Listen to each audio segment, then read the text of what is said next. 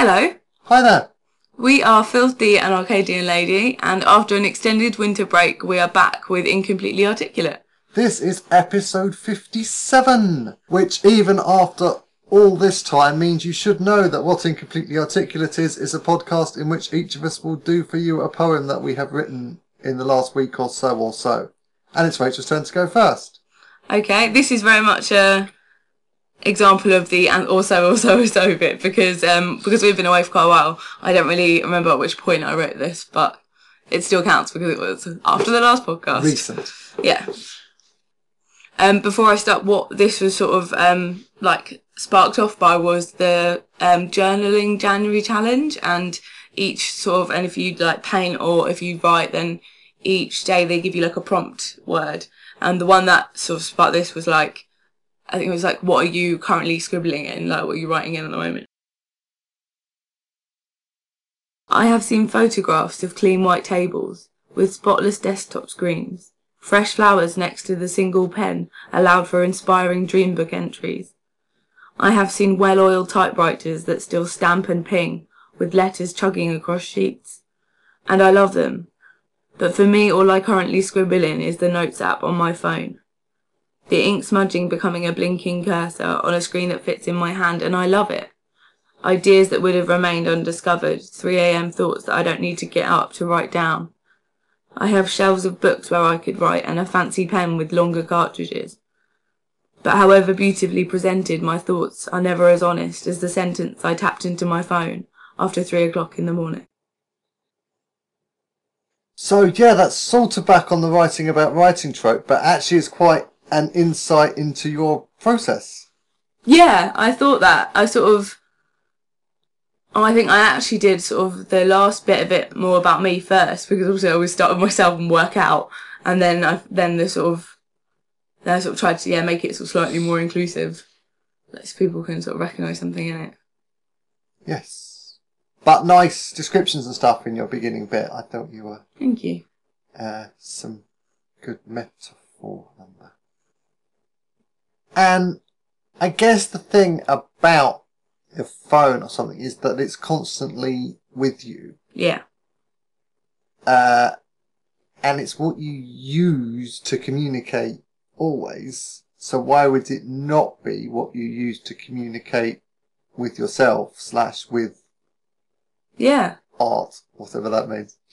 Yeah, that's a really good point, actually. Yeah, and I have like in the past sort of like got a new notebook and been like, right, this is the one I'll carry around for always, just whatever. But inevitably, uh, I changed bags, or it just I forget to write in it one day, or I do something messy, is what usually happens, and I have to throw the notebook away because it can't not be perfect. And then it just always disappears. But for some reason, on my phone, maybe because it's electronic and I know I can just alter it immediately, but it doesn't have to be perfect. Like I've still got loads of old notes that just have like two words that mean nothing now. I can't remember, but I don't immediately have to delete them the way I would when I write something like nice in a book. I immediately erase it if I don't like it because I don't know. It's kind of I feel it feels more fluid, like like a more fluid process for me. And has its own lights, you don't have to disturb anyone at three o'clock in the morning. Yes. Which is something I would never have had to worry about until about a year ago. Right, it's your turn. Okay. Yeah, you can't get out of it. So, I keep turning on the news, and there keeps being somebody that I thought we'd all moved on from. So there's this. Tony Blair, Tony Blair, two words I can no longer bear to hear, and yet he's sitting there, expanded grin and thinning hair, less Keynesian, more laissez-faire, expanding bank accounts it's fair to postulate, since war is profitable as long as you're not personally there. Tony Blair, Tony Blair, oblivious and unaware that having him pollute the airwaves is my new bugbear. Each time he's on the news, I swear and thump the walls and start to tear out large painful clumps of my hair. Of course, I could just not look, but just one glance was all it took to fuel my despair.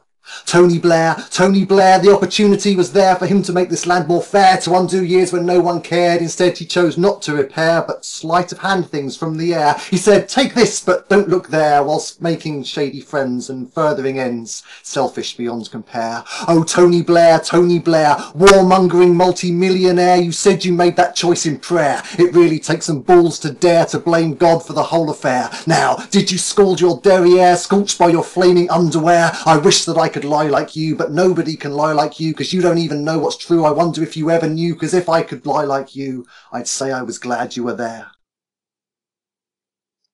Like I I have no words. That's my favourite thing ever in the whole world.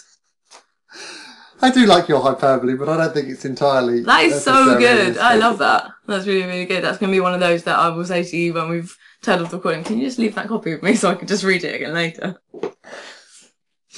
Thank you. I really liked it. I mean, it's got everything I like, like sort of the sort of political bits, and the like. It's got excellent rhyming as well. really enjoyed that, And ranting. Ranting's and ran- always good. ranty rhyming. It's nice. Uh, you kind of need a rhythm when you rant. Yeah, Don't you? definitely. And I think also your performance of it really pulled it off as well. Which I think it's really good. I could go on ranting, but But that's a different podcast.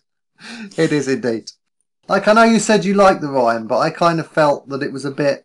I don't know. Like I felt I had to oversimplify things to make the rhyme work as I was doing it. Do you think with more time you could have found a way to make things more specific and still keep it like the scheme? Maybe, but but I guess with something like this, it needs to feel like it's just poured out of you. Yeah. How Uh, many drafts did that take? Did that come out pretty much like that? Uh, I wrote it in bits, but each bit is first draft tidied, certainly. Cool. Yeah. Uh, I mean, you can see that I've got it typed, but there's scribbling on my typing because some bits I decided as I read it through on the way here I didn't like. See, I can see that one being good live though, sort of going down quite well. Because Yeah. it, you can sort of, like, people can keep up with it and, but you perform it with gusto. Thank you. I think gusto is important when appropriate, and terribly not important when inappropriate. Sure. Yeah. Shall we plug, plug, plug in that? Listeners, we've eased ourselves into this quite badly again in terms of knowing what we're doing, but at least the content was quite good. I think so. If you'd like to hear when we might have done things a bit more slickly, you can listen to our entire back catalogue. That is, for example, hosted on the SoundClouds by Penariel T, to whom we're always grateful. Um, if you have a Podbean account, we're also on there. But more importantly, Podbean allows us to go on iTunes. So if you do a search for Incompletely Articulate, then you can subscribe to us through the podcast app or just online, and then each new episode will just appear, so you won't need to go hunting for it. If you'd like to interact with us rather than just listening to us, why not follow us on the Twitters, Incompletely Completely art, because Twitter is mean with character limits. Or on Tumblr, incompletelyarticulate.tumblr.com. Or put a thumb on us on the Facebooks. Yeah, and also on Facebook again, I post up the links to us on SoundCloud and on iTunes, so you can find us through there as well. There's no excuses not to listen, it seems. And yes, sorry for the break, but we're back now We're back. to to annoy you for the duration. So see you next week. Bye. Pale tea. Oh, what's going on? Sorry, listeners. Pause while a cat claws my legs. We were trying to be so quiet about it, and then he just decided to go claws into your nuts, and then there was a problem. Okay. But still, less painful than seeing Tony Blair on the TV.